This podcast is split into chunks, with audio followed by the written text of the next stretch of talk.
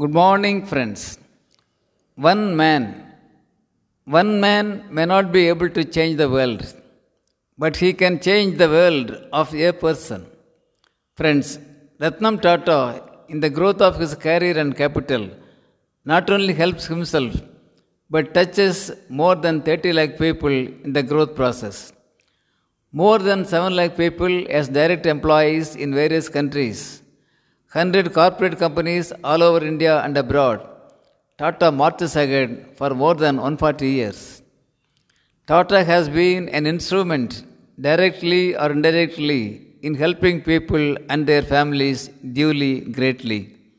Yes, people are provided opportunities to serve to bring this company Tata to what it is today.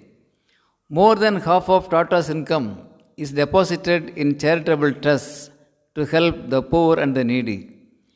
Anybody who desires to live like Tata must follow at least one of his advices. Tata says, If people throw stones at you, collect the stones and build a monument. Friends, shall we make a try?